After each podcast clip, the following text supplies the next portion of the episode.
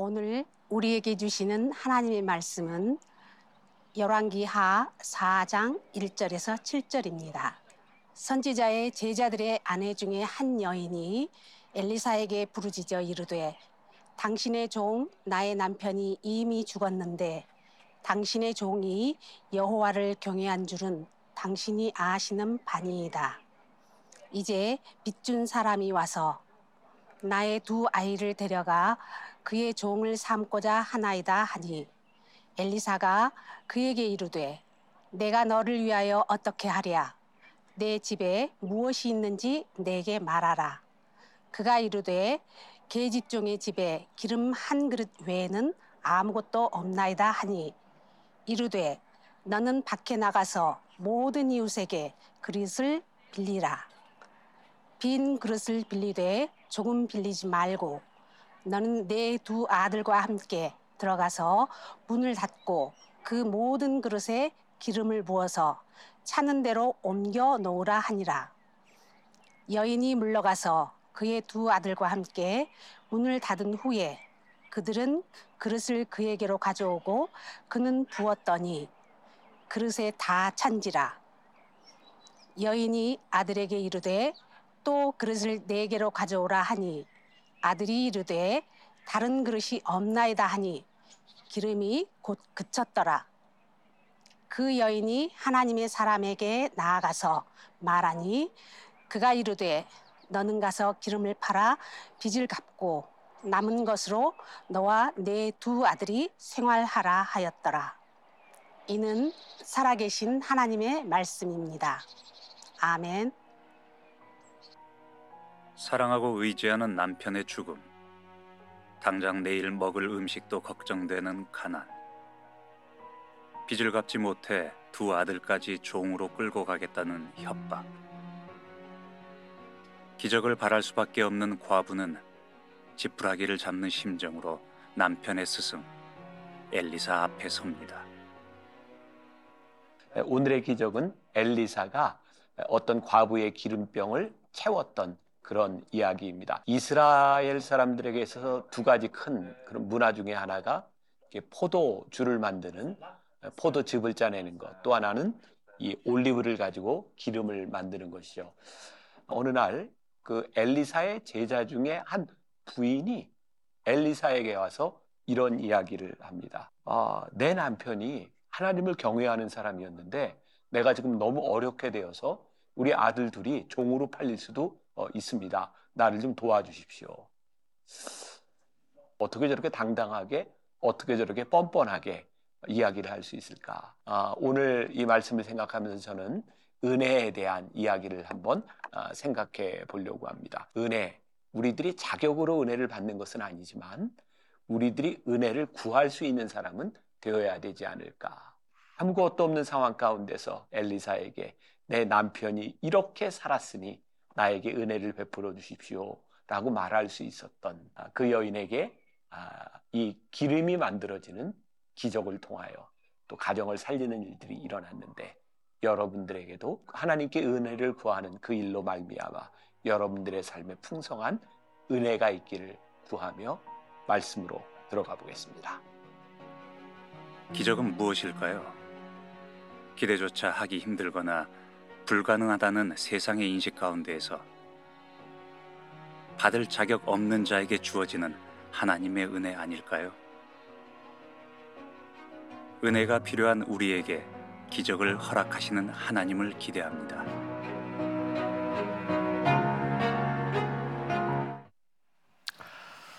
지난주에 모압과의 전쟁에 대한 이야기를 했는데 여호사밧을 보시고 기억하세요? 괜찮아요. 네, 네. 자, 그 모압과의 전쟁 이후에 엘리사가 다시 이제 그의 사역지로 돌아갑니다. 오늘 말씀은 바로 사역지에 돌아가서 만났던 한 과부와의 만남에 대한 이야기고요. 거기가 어디인지 성경에 나와 있지 않아요. 아, 이거 영상을 찍어야 되는 너무 난감해서 저희가 나사렛에 있는 민속촌을 갔습니다. 거기에서 기름 짜는 틀이 있는 그곳에 가서 제가 이야기를 했고 별로 내용과 관계가 없습니다. 그냥 네. 어쩔 수가 없었어요. 네. 자, 다음 주부터는 또 우리들이 이제 함께 그런 지명들을 찾아가게 될 거고요. 자, 엘리사가 자기의 사역을 마치고 가서 어, 선지자의 학생 그 과부를 하나 만나게 됩니다. 아마 엘리야 때도 그렇고 엘리사 때도 그렇고 오늘날로 이야기하면 신학교가 있었던 것 같아요. 거기에서 학생들을 양육하고 있는 거죠. 무슨 일이 있었는지는 나와 있지 않지만 이 과부 남편이 세상을 떠났어요. 성경에 보면 이 남편이 여호와를 경외하는 사람이다라고 되어 있지만 세상을 떠났습니다. 모두에게 일어날 수 있는 개연성입니다. 여러분들이 살아가다가 여러분들이 사랑하는 사람을 먼저 보낼 수 있어요. 아, 여러분들이 살아가다가 암에 걸릴 수도 있고 어려운 일을 당할 수도 있어요. 이 어려움이라고 하는 것은 하나님을 믿는 사람들에게 찾아오지 않는 것이 아니라 누군가에게 찾아오는 일이고 이 어려움 가운데서 우리들은 어떻게 살아가는가가 우리 그리스도인의 모습을 분명히 이야기해 주고 있는 거죠. 너무 안타까운 상황이에요. 남편이 죽었는데 이제 두 아들도 빚으로 인해서 종으로 팔려갈 수밖에 없는 상황이 되었던 거예요. 자, 그런데 이 여인이 엘리사에게 와서 당당하게 이렇게 얘기합니다. 1절. 당신의 종 나의 남편이 이미 죽었는데 당신의 종이 여호와를 경외한 줄을 당신이 아시는 바니이다. 내 남편이 이렇습니다라고 이야기를 하고 있는 거예요. 지난주에 제가 여호사밧 여호람에 대한 이야기를 하면서 우리들이 하나님 앞에 은혜를 받는 것은 자격이 아니다. 그러나 하나님께 은혜를 구할 만한 자격은 갖추어야 된다. 굉장히 말이 안 되는 얘기를 했다 그랬어요. 기억나시나요? 그래요. 우리들이 자격으로 은혜를 받는 것은 아니지만 우리들이 은혜를 구하기 위한 자격은 무엇일까? 오늘 이 기적이 일어나게 된 이 여인이 당당하게 이야기하게 된 그 자격은 무엇인가를 우리들이 생각해 볼 필요가 있어요. 이 여인이 이야기합니다. 우리 남편이 여호와를 경외한 것이 확실합니다. 그리고 엘리사는 이 여인에게 이렇게 기적을 베풀게 되죠. 2절. 엘리사가 그에게 이르되 내가 너를 위하여 어떻게 하랴 내 집에 무엇이 있는지 내게 말하라. 그가 이르되 계집종의 집에 기름 한 그릇 외에는 아무것도 없나이다 하니. 자, 이 말씀을 묵상하면서 우리들이 유추해 볼 수 있는 게 있어요. 아, 이 세상을 떠난 아, 이 선지자의 종, 이 사람이 물질의 연연에 살지 않았구나. 왜 그런 유추가 가능하냐면 당시에 엘리사는 선지자였지만 막강한 권력이 있었던 사람인 것 같아요. 왜냐하면 어려움을 당할 때마다 왕들이 와서 도움을 구할 정도로. 그래서 우리가 다음 주에 나올 이야기지만 이 엘리사에게는 사환이 있었어요. 그 이름이 게하시입니다. 근데 게하시가 주인을 속이고 엘리사를 속이고 사기를 치죠. 어, 많은 물질들을 이렇게 중간에서 가로채는 일들이 있었어요. 게하시에게 그런 일이 있었던 것으로 봤을 때 바로 세상을 떠난 이 사람 선지자의 종 역시 물질을 모으려고 생각했다면 얼마든지 모을 수 있는 상황이었겠다라는 생각이 듭니다. 저도 목회를 하면서 종종 어, 그런 생각을 할 때가 있어요. 참 교인들이 신앙생활을 하면서 믿음은 좋은데 참 생각하지 않고 신앙생활하는 사람들이 많구나. 그래서 사기도 잘 당해요. 그리고 사기를 치기에 제일 조건이 좋은 사람이 저예요. 여기서 설교하고 딱 찾아가서 사기를 치면 잘 속을 것 같아요. 만일 제가 목회를 하는 가장 중요한 이유가 돈을 버는 일이라고 하면 저는 돈 벌기 위해서 여러 가지 일을 할 수 있을 것 같아요. 그런데 제 삶의 사명과 목적이 돈 버는 것이 아니잖아요. 오늘 이 엘리사의 제자 종 중에 하나 그 사람 역시 그의 삶의 중요한 가치가 돈을 버는 것이 아니라 영해, 여호와를 경외하며 살아가는 것이었기에 그는 돈을 버는데 연연하지 않았다. 그리고 아내가 이렇게 얘기합니다. 당신이 아는 것처럼 제 남편은 여호와를 경외한 사람이었습니다. 그것을 자랑스럽게 이야기하고 있는 거예요. 아, 몇년 전에 저희 형제들 사남매가 모여서 이런저런 이야기를 하다가 아 벌써 15년, 18년 정도 저희 아버님 돌아가신 거 꽤 오래됐네요. 저희 아버님 돌아가셨는데 우리 사남매가 이렇게 우애 있게 잘 지내는 이유가 뭘까 생각해 보니까 저희 아버님이 유산을 하나도 안 남기셨어요. 우리 사남매가 잘 지내는 이유 가운데 하나가 아버님이 아무것도 안 남기신 거예요. 저희가 아버님 장례를 마치고 아, 사남매가 이렇게 모여서 아, 아버님이 남기신 게 뭘까라고 찾아봤는데 아무것도 없었어요. 아무것도 없었던 아버지. 그 아버지가 부끄럽지 않아요. 왜냐하면 저희 아버지는 저희 아버지의 가난이 부끄럽지 않은 이유는 자발적인 선택이었기 때문에 그래요. 아, 제가 미국에서 공부하는 동안도 저희 형이 공부하는 동안도 저희 아버지는 생활비나 학비를 한 번도 보내주시질 않았어요. 이유는 교회가 어려웠어요. 아, 꽤 큰 교회였고 저희 아버님이 성공한 목회자였지만 교회가 어려웠던 이유는 교회가 건축 중에 있었어요.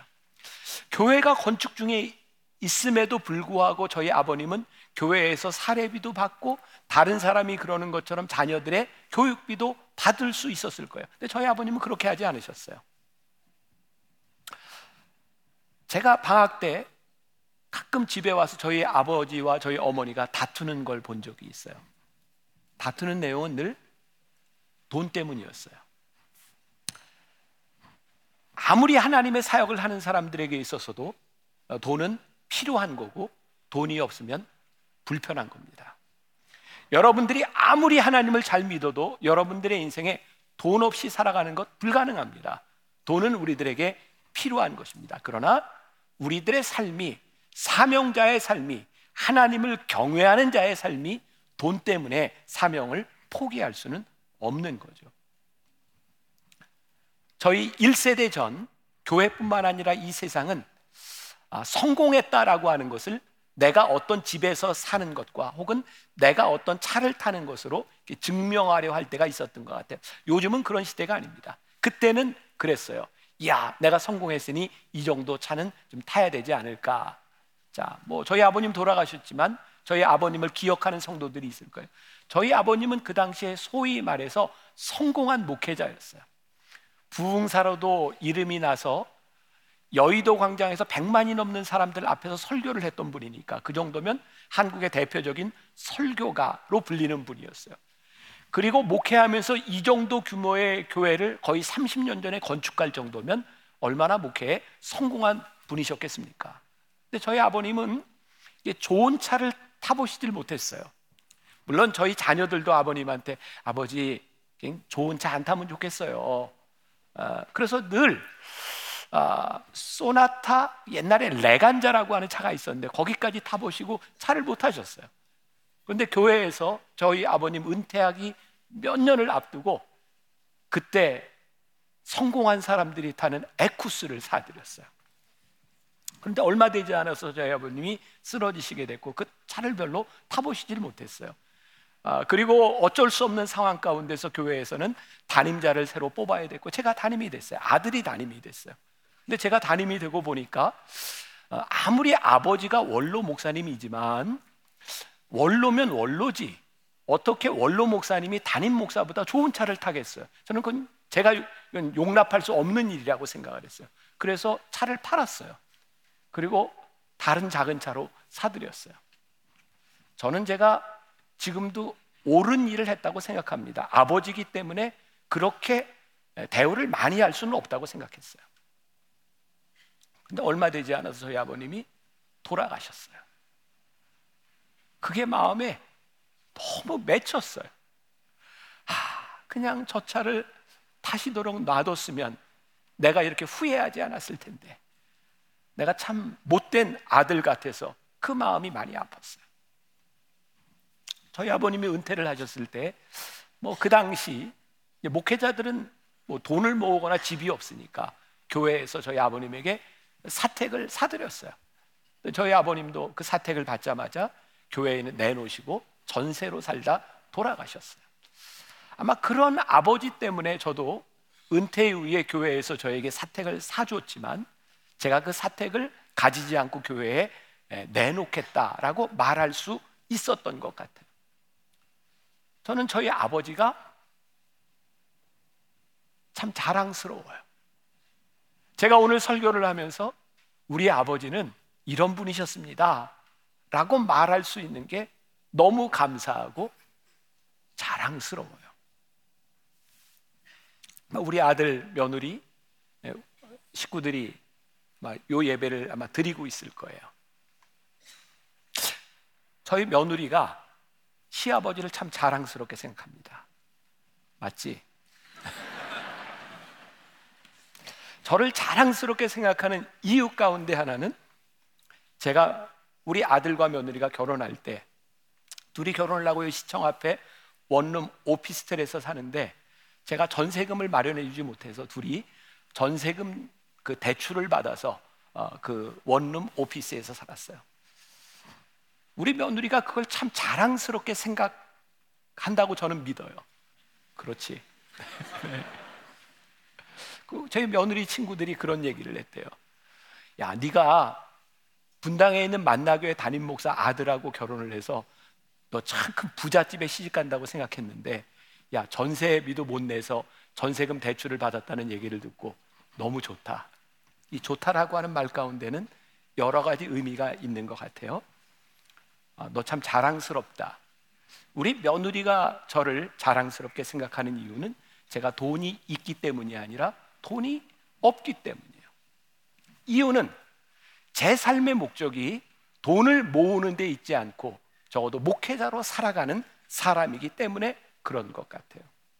오늘 이 과부가 엘리사에게 이렇게 얘기합니다. 제 남편이 하나님을 경외하는 사람인 줄을 당신이 아시거니와 저에게는 기름 한 그릇밖에 아무것도 없습니다. 자, 오늘 제가 여러분들에게 이야기하는 걸 잘 들었으면 좋겠어요. 여러분들이 가난하게 사는 것이 축복이다 이런 이야기를 하는 것이 아닙니다. 적어도 우리들의 삶에 하나님의 사람으로 살아가는데 내가 돈 때문에 살아가는 사람은 아니었습니다라고 말할 수 있는 것이 큰 축복이다. 자, 그런 의미에서 느헤미야 5장 14절과 15절에 나와 있는 느헤미야가 예루살렘의 총독으로 가서 성전을 재건할 때 어려움을 당했을 때 하나님께 도움을 요청하는 내용이 그걸 증명하고 있어요. 느헤미야는 가난한 사람이 아닙니다. 그는 충분히 먹을 게 있었고 그는 총독이라고 하는 지위도 가진 사람이었어요. 자, 14절 15절 같이 봅니다. 또한 유다 땅 총독으로 세움을 받은 때 같이 봅니다. 시작. 또한 유다 땅 총독으로 세움을 받은 때 곧 아닥사스다 왕 제 20년부터 제 32년까지 12년 동안은 나와 내 형제들이 총독의 녹을 먹지 아니하였느니라. 나보다 먼저 있었던 총독들은 백성에게서 양식과 포도주와 또 은 40세계를 그들에게서 빼앗았고 또한 그들의 종자들도 백성을 압제하였으나 나는 하나님을 경외함으로 이같이 행하지 아니하고 그 이전의 총독들은 이렇게 살았지만 나는 여호와를 경외하는 사람이기 때문에 그들과 같이 행하지 아니하고 이렇게 행했습니다. 하나님 도와주세요. 오늘 이 과부뿐만 아니라 힘과 권력을 가지고 있었던 이 느에미야도 하나님께 당당하게 기도하며 하나님께 기적을 구할 수 있었던 이유가 하나님 저 이렇게 살았습니다 라고 이야기하고 있는 거예요. 오늘 여러분들에게 그런 도전을 좀 드리고 싶어요. 우리의 인생의 가장 큰 축복이 뭘까? 하나님, 저를 좀 봐주세요. 제가 이렇게 살았잖아요. 라고 말할 수 있는 것이 우리들에게 진짜 큰 축복이 아닐까. 우리의 인생의 큰 축복. 우리가 살아온 삶을 하나님 앞에 이야기하고 우리의 살아온 삶을 이야기하며 하나님께 도심을 구할 수 있는 자격을 갖출 수 있다는 것. 그게 우리들의 인생에 얼마나 큰 축복이겠는가. 제가 설교 시간에 우리 손녀딸 얘기를 좀 자주 하죠. 기분 나쁘진 않죠. 제가 지금 또 하려고 그러는 거예요. 예, 제가 우리 손녀들하고 뭐 이렇게 아침에 저는 아침에 식사하면서 영통을 합니다. 아시죠? 영통이 영적 통화가 아니고 영상 통화인 거 아시죠? 네, 영상 통화를 해요. 그럼 그때가 딱 우리 아이들 아, 이렇게 저녁 먹을 시간입니다. 우리 손녀딸이 할머니 할아버지가 딱 이렇게 전화를 하면 밥 먹던 걸 딱 내려놓고 막 밑으로 내려가요. 그러면서 아주 부산해요. 뭐냐면 어린이집에서 배운 걸 보여주려고 밥을 안 먹고 가서 엄마가 이렇게 막 춤을 추고 노래를 해요. 그럼 이제 할머니 할아버지가 야 너 밥 먹어야 돼. 너 자꾸 그러면 할머니 할아버지 빠이 그러면 이놈이 응 하고 안 된다고 또 울어요. 그리고 막 보여줘요. 제가 어제 새벽에 이 말씀을 묵상하다가 그게 생각이 나는 거예요. 아, 저 어린 것이 할머니 할아버지에게 보여주고 싶은 것 있는 것참 행복한 일이다. 우리가 하나님 앞에 하나님 저를 좀 봐주세요. 제가 이렇게 믿음으로 살아갑니다. 라고 말할 수 있는 것이 우리들에게 얼마나 큰 축복이겠는가. 오늘 그 과부에게 일어난 기적. 어떤 기적이 일어나고 있는가? 자, 3절부터 7절까지를 봅니다. 3절부터 7절 같이 봐요. 자, 시작. 이르되 너는 밖에 나가서 모든 이웃에게 그릇을 빌리라. 빈 그릇을 빌리되 조금 빌리지 말고 너는 내 두 아들과 함께 들어가서 문을 닫고 그 모든 그릇에 기름을 부어서 차는 대로 옮겨 놓으라 하니라. 여인이 물러가서 그의 두 아들과 함께 문을 닫은 후에 그들은 그릇을 그에게로 가져오고 그는 부었더니 그릇에 다 찬지라 여인이 아들에게 이르되 또 그릇을 내게로 가져오라 하니 아들이 이르되 다른 그릇이 없나이다 하니 기름이 곧 그쳤더라 그 여인이 하나님의 사람에게 나아가서 말하니 그가 이르되 너는 가서 기름을 팔아 빚을 갚고 남은 것으로 너와 내 두 아들이 생활하라 하였더라. 오늘 이 말씀을 통해서 우리는 이 기적이 일어났던 세 가지 요인들을 짧게 살펴보게 될 거예요. 오늘 이 이야기는 성경에서 찾은 더 크게 성공하는 법이라는 책에 나오는 가난을 극복하는 세 가지 교훈에서 제가 제목을 좀 따왔어요.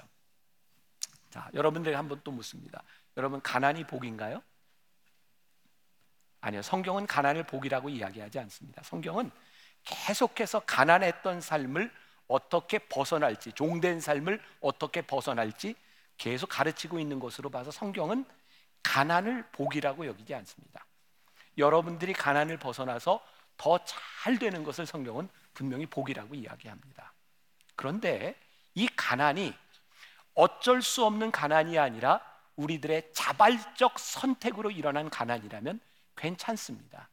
그러니까 여러분들이 가난하게 산다고 저주받은 것도 아니고 가난하게 산다고 잘못 사는 것은 아닙니다. 또 여러분들이 부자이기 때문에 여러분들이 꼭 축복을 받은 사람이 아니라 부자이기 때문에도 여러분들의 삶이 잘못될 수 있습니다. 중요한 것은 가난과 부에 대한 문제가 아니라 하나님 나를 봐주세요 라고 말할 수 있는가? 10편 81편 10절에 보니까 내 입을 크게 열라 내가 채우리라 라고 말씀하고 있어요. 이 말씀을 단순히 기복적인 신앙으로 이해한다면 굉장히 잘못된 겁니다. 자, 내 입을 크게 열라 하나님이 채우시리라 너희들이 구하는 것을 하나님이 들어주시리라 자, 언젠가 제가 설교했던 기억이 있어요. 만나와 메추라기를 보면서 하나님께서 만나로 이스라엘 백성들에게 먹여주셨고 또 그들이 고기를 먹고자 할 때 그들의 소원을 들어서 메추라기를 다 보내셨어요. 진영 사방 이곳 저쪽, 이쪽 저쪽에 메추라기가 가득 쌓이게 되었어요. 그런데 성경은 그들이 메추라기를 아, 잡아 이 사이에 끼기도 전에 그들이 저주를 받아 죽었다라고 기록하고 있어요. 그리고 그것 이름을 기브롯 핫다와라 탐욕의 무덤이라라고 붙여 주셨어요. 그들이 원하는 걸 얻었지만 하나님은 그것을 축복이라고 말씀하지 않으시고 그것이 탐욕의 무덤이라고 말씀하고 있습니다. 아, 그러고 보니까 그들이 원하는 것이 다 이루어지는 것이 축복이 아니라 하나님께서 오늘 그들에게 이 축복을 부으신 데는 이유가 있구나. 저는 또 그런 생각을 해요. 하나님이 우리들의 인생에 부으시는 때가 있어요. 물질을 우리들에게 부으시는 때도 있고 우리들의 건강을 통해 우리를 사용하시는 때도 있어요. 그때 너희의 입을 크게 열라. 물질로 하나님이 우리들에게 복을 주실 때 하나님을 제한하지 말고 크게 열어라. 하나님이 건강하게 너희를 쓰시고자 할 때 자꾸 뒤로 빼지 말고 하나님이 나를 쓰실 수 있도록 너희를 다 열어라. 하나님은 우리들이 바라는 것만큼의 욕망을 채우시는 분이 아니라 우리들이 하나님 앞에 경건한 하나님 앞에 거룩한 사람이 될 때에 우리들이 입을 크게 열수록 하나님은 우리를 채우시는 분임을 우리들이 보게 돼요. 오늘 이 여인에게서 일어났던 그 일, 그 여인의 그릇이 가득 찰 수 있었던 이유 가운데 하나는 그들이 얘기하는 것처럼 하나님을 경건하게 섬기는 가정이었기 때문에 엘리사를 통해서 이런 기적을 행해 주시고 그것이 그들에게 축복이 되는 거예요. 우리들이 하나님을 믿는다고 하는 것은 내가 믿는 것을 믿는 믿음이 아니라 하나님이 어떤 분이신지를 믿는 믿음에서 우리들에게 나오는 거예요. 하나님은 어떤 분이세요? 하나님은 선하신 분이에요. 하나님은 거룩하세요. 하나님은 공의로우세요. 하나님은 아름다우신 분이세요. 우리가 그 하나님을 믿을 때 그 믿는 믿음에서 우리들이 살아갈 수 있는 것. 우리들에게 어떤 소망이 있는가? 하나님을 우리들이 믿기 때문에 어떤 소망을 이야기할 수 있는가? 그것이 우리들에게 중요한 일이겠죠. 자, 오늘 기적이 일어나는 또 하나 하나님은 은밀하게 일하고 계시는 분임을 오늘 말씀이 이야기하고 있어요. 4절에 보니까 너는 내 두 아들과 함께 들어가서 어떻게 해요? 문을 닫고 왜 문을 닫으라고 이야기를 했을까? 말씀 묵상이라고 하는 것은 뭐 이렇게 대단한 게 아니에요. 왜 문을 닫으라고 했지? 깊이 생각해 보는 게 말씀 묵상인 거죠. 아, 그랬을 것 같아요. 지금 이 여인이 하는 일들, 아, 이 찢어지게 가난한 이 집에서 옆집에서 그릇을 다 빌려다가 모으는 것을 보면 사람들이 뭐라고 생각할까? 잘뭐 하는 짓이야? 전혀 지금 여, 이 여인의 이 삶에서 합리적이지도 않고 이성적이지도 않은 거예요. 상식적이지 않은 거예요. 사람들이 상식적이 아닌 일을 볼 때 얼마나 말하기 좋아요. 그래서 문을 닫으라고 하셨구나. 저 사람들의 이야기를 듣지 말고 네가 하나님의 음성을 듣고 그대로 행하라고 문을 닫으라고 했구나. 우리들이 믿음의 삶, 신앙적인 삶을 살아가는데 때때로 우리들이 묵묵히 말씀에 따라 살아가야 될 때가 있어요. 사람들의 이야기에 귀를 기울이지 말고. 그러고 보니까 예수님도 야이로의 딸 백부장의 딸을 고쳐주실 때 사람들이 이 아이가 벌써 죽었다라고 이야기하시는데 예수님은 잔다고 얘기하시잖아요. 그리고 그 집에 들어가서 야이로와 제자 셋만 데리고 가서 문을 닫고 이렇게 말씀하세요. 달리다굼 일어나라. 사람들은 다 죽었다고 얘기하는데 예수님이 잔다고 이야기할 때 그 아이를 위해 기도하는 예수님을 바라보며 사람들이 어떤 이야기를 수근수근 하고 있었을까요? 그래서 문을 닫습니다. 때때로 우리들의 삶에 이 기적이 일어나는 중요한 일이 있는데 사람들의 말에 너무 귀를 기울이지 말고 내 믿음으로 살아라 라고 하는 말씀을 하고 있는 거예요. 아주 흥미로운 문장을 하나 읽어드립니다. 긍정적인 사람은 한계가 없고 부정적인 사람은 한계 없다.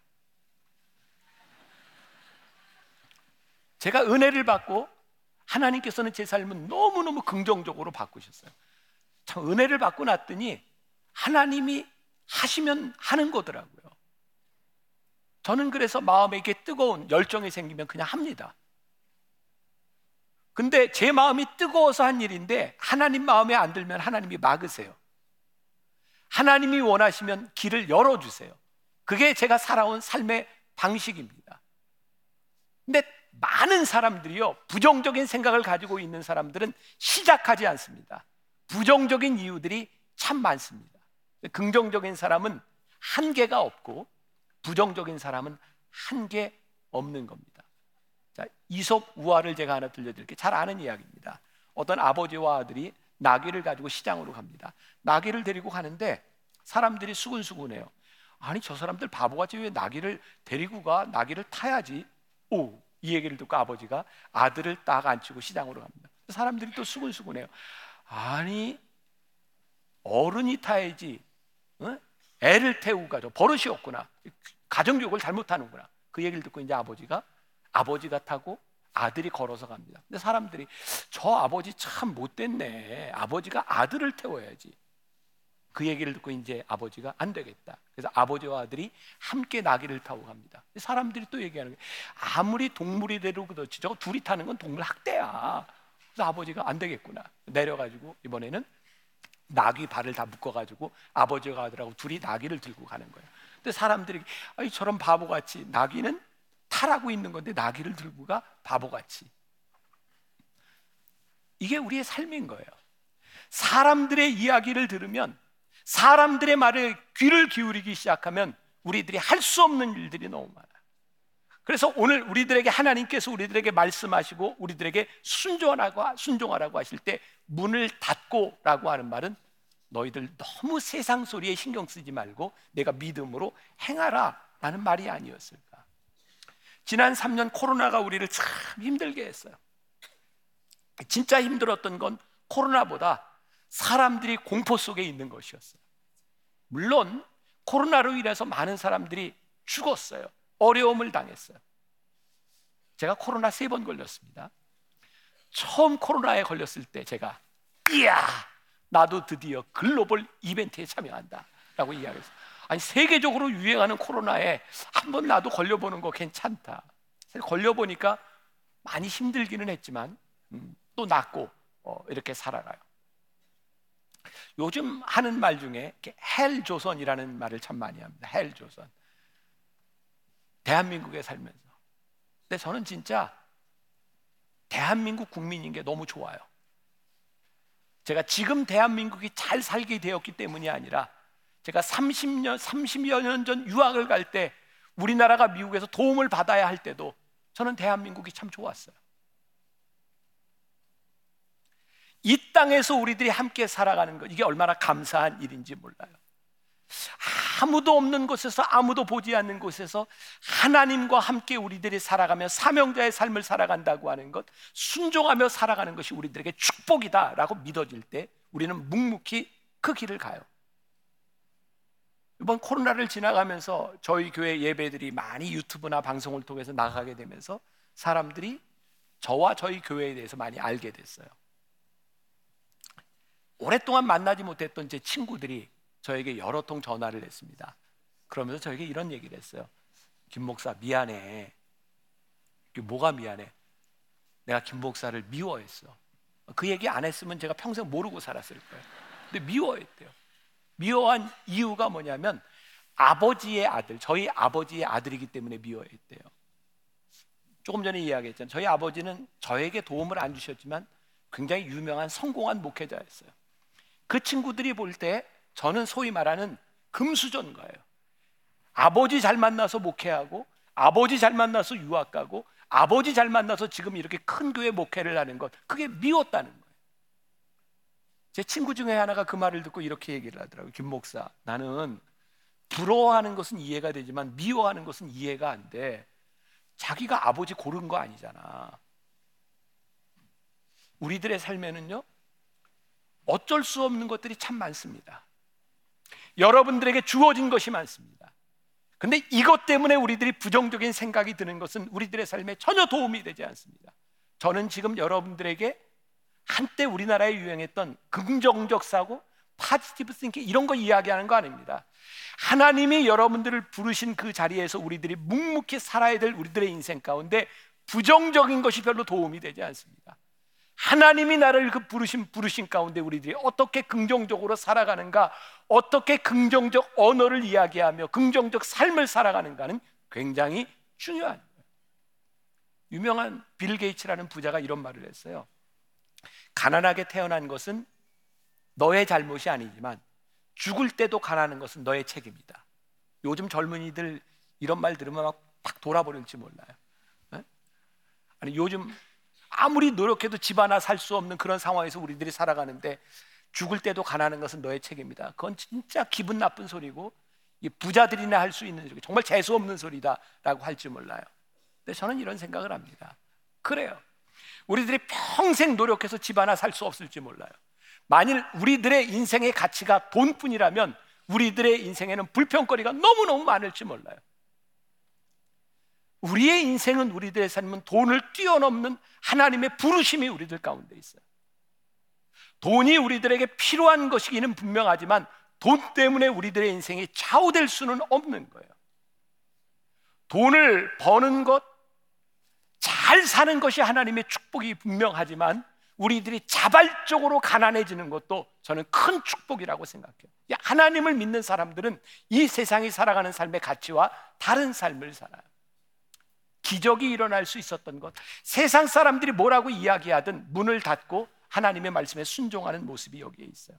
예수님께서 공생애를 지나실 때 성경에 보니까 고향 나사렛에서는 어떤 기적도 행할 수 없었다라고 되어 있어요. 왜? 그들이 예수님을 인정하지 않으니까 예수님이 그들에게서 기적을 행할 수 없었던 거죠. 마이클 거버라는 사람이 이런 말을 했어요. 성공하는 사람들은 모든 곳에서 기회를 발견하지만 대부분의 사람들은 모든 곳에서 문제만 발견한다. 여러분들은 어떤 신앙의 삶을 살고 있는가? 자, 기적의 비결 세 번째. 믿음의 순종이라는 말을 좀 하고 싶어요. 제가 자주 하는 말 가운데 발 달린 기도를 해라. 이런 말을 종종 합니다. 믿음과 순종은 짝을 이루어야 되는 거예요. 오늘 본문 5절에 보니까 여인이 물러가서 그의 두 아들과 함께 문을 닫은 후에 그들은 그릇을 그에게로 가져오고 그는 부었더니 사람들이 어떤 부정적인 이야기를 할지 모르는데 문을 닫고 그들은 엘리사가 이야기한 대로 행합니다. 그리고 그들이 행한 것만큼 행한 후에 기름이 그치게 되죠. 순종이 쉽지 않습니다. 순종이 어려운 것은 우리들이 실행하지 않기 때문에 순종이 어렵습니다. 우리들에게 긍정적인 마음이 들었지만 바로 순종하지 않으면 순종하지 않을 이유와 부정적인 생각들이 우리들에게 찾아옵니다. 그래서 하나님께서 우리들에게 믿음을 주실 때 이 믿음을 가지고 순종하는 것을 통하여 우리는 하나님께서 베푸시는 기적과 하나님의 역사를 경험하게 되어 있어요. 제가 우리 청년 제가 청년 사역을 할 때 그때는 한때 유행하던 말 가운데 하나 골드미스, 골드미스. 이 청년들이요 남자들은 군대를 갔다 오는데 여자들은 군대를 가지 않고 사회생활을 먼저 시작하니까 결혼 정년기가 되면 남자들이 여자 청년들만큼 스펙을 갖추지 못합니다. 그래서 여자들이 결혼하는 게 쉽지 않습니다. 그래서 그 시기를 넘어가면 여자 청년들이 좋은 직업을 가지고 어, 좋은 연봉을 받으며 사는데 그 친구들을 가르쳐서 골드미스라 이렇게 불렀어요. 이 친구들이 저희 교회 안에도 모여서 기도하는 모임이 있었어요. 결혼을 놓고 기도합니다. 제가 한 번은 그 친구들한테 그랬어요. 고만 기도해.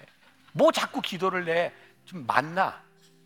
아니 맨날 기도만 하면 결혼이 되냐? 기도하면서 만나야 되지. 너무 공감이 가지 않아요? 하나님 잘 믿는 것 같은데 기도만 해요. 기도한 대로 살아갈 시간이 없는 거예요. 기도한 대로 용기 있게 순종할 시간이 없는 거예요. 그래서 기도만 해요. 오늘 말씀해 보니까 엘리사 선지자를 통하여 믿음의 언어를 들었을 때 그들이 문을 닫고 그들이 믿음의 행동 순종을 했기 때문에 기적이 일어나요. 오늘 엘리사의 기적은 엘리사의 명령 때문이 아니라 엘리사의 명령을 들은 이 과부와 그 아들들이 순종했기 때문에 일어난 일이에요. 우리가 가지고 있는 믿음은 기적의 동기가 됩니다. 모티베이션이 돼요. 동기가 돼요. 그러나 순종이 기적의 결과를 만들어내는 거예요. 믿음은 우리들에게 동기를 부여하지만 순종하지 않으면 기적이 결과적으로 나타나지 않아요. 오늘 여러분들에게 제가 도전합니다. 여러분들의 인생에 나타날 기적을 꿈꾸며 이 세상으로 나가십시오. 오늘 하나님께서 여러분들에게 주신 믿음의 언어와 믿음의 생각들, 긍정적인 생각들을 내 가슴에 담아두는 것이 아니라 그 믿음의 삶을 살아가는 거예요. 사람들의 말에 귀를 기울이는 것이 아니라 하나님 앞에서 우리들에게 주어진 멋진 믿음의 삶을 순종하며 살아갈 때 하나님께서 여러분들에게 베푸실 기적을 기대하는 한 주간이 되시기를 주님의 이름으로 간절히 축원합니다. 우리 다음 주에 우리 모였을 때 와, 그런 이야기들이 우리 가운데 있었으면 좋겠어. 그래 하나님께서 내 삶에 이렇게 역사하셨어. 와, 내가 어려움과 고난과 가난에 처하는 것도 이건 내가 하나님 앞에 선택한 일일 때 전혀 부끄러운 일이 아니에요. 여러분들에게 축복이에요. 하나님이 여러분들에게 물질을 부으셔서 여러분들이 부자가 되었을 때에 그것이 여러분들이 축복이 될 수 있도록 사세요. 와, 하나님께서 나에게 부으신 일이 복이야라고 이야기할 수 있을 때 여러분들은 진짜 멋진 기적을 만드는 인생이 될 줄 믿습니다. 우리 주님 말씀하시면 함께 찬양하며 혹시 기도하고 싶은 분들은 기도해도 괜찮아요. 아, 하나님 저에게 이 순종의 믿음을 주세요.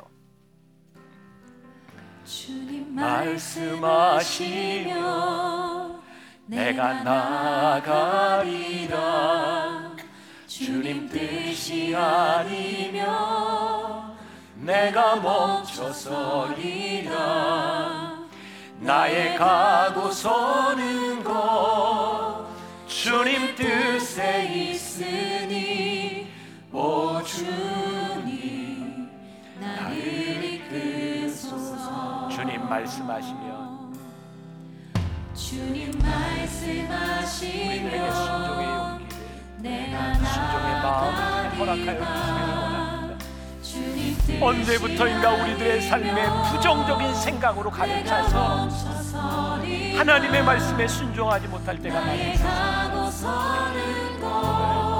우리들에게 주님의 마음, 하나님의 마음, 믿음을 우리에게 허락하셔서 하나님 앞에 담대하게 행동할 수 있는 우리들에게 허락하여 주옵소서. 주님, 믿음으로 순종하기를 원합니다.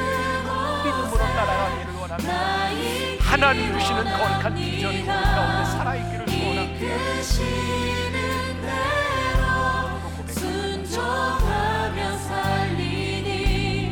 연약한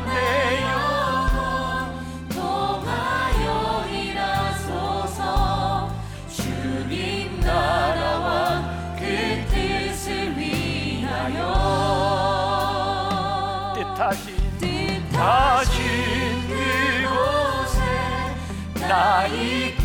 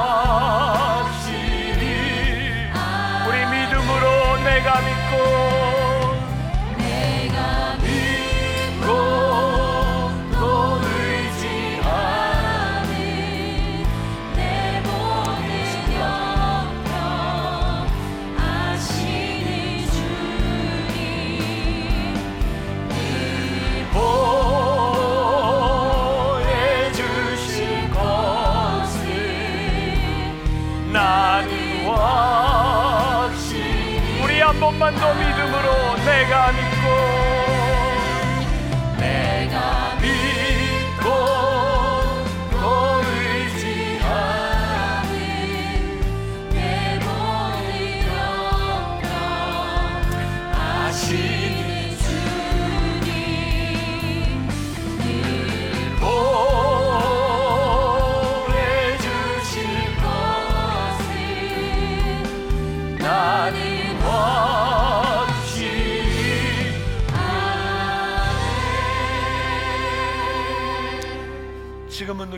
그리스도의 은혜와 하나님 아버지의 무한하신 사랑과 성령의 인도하심.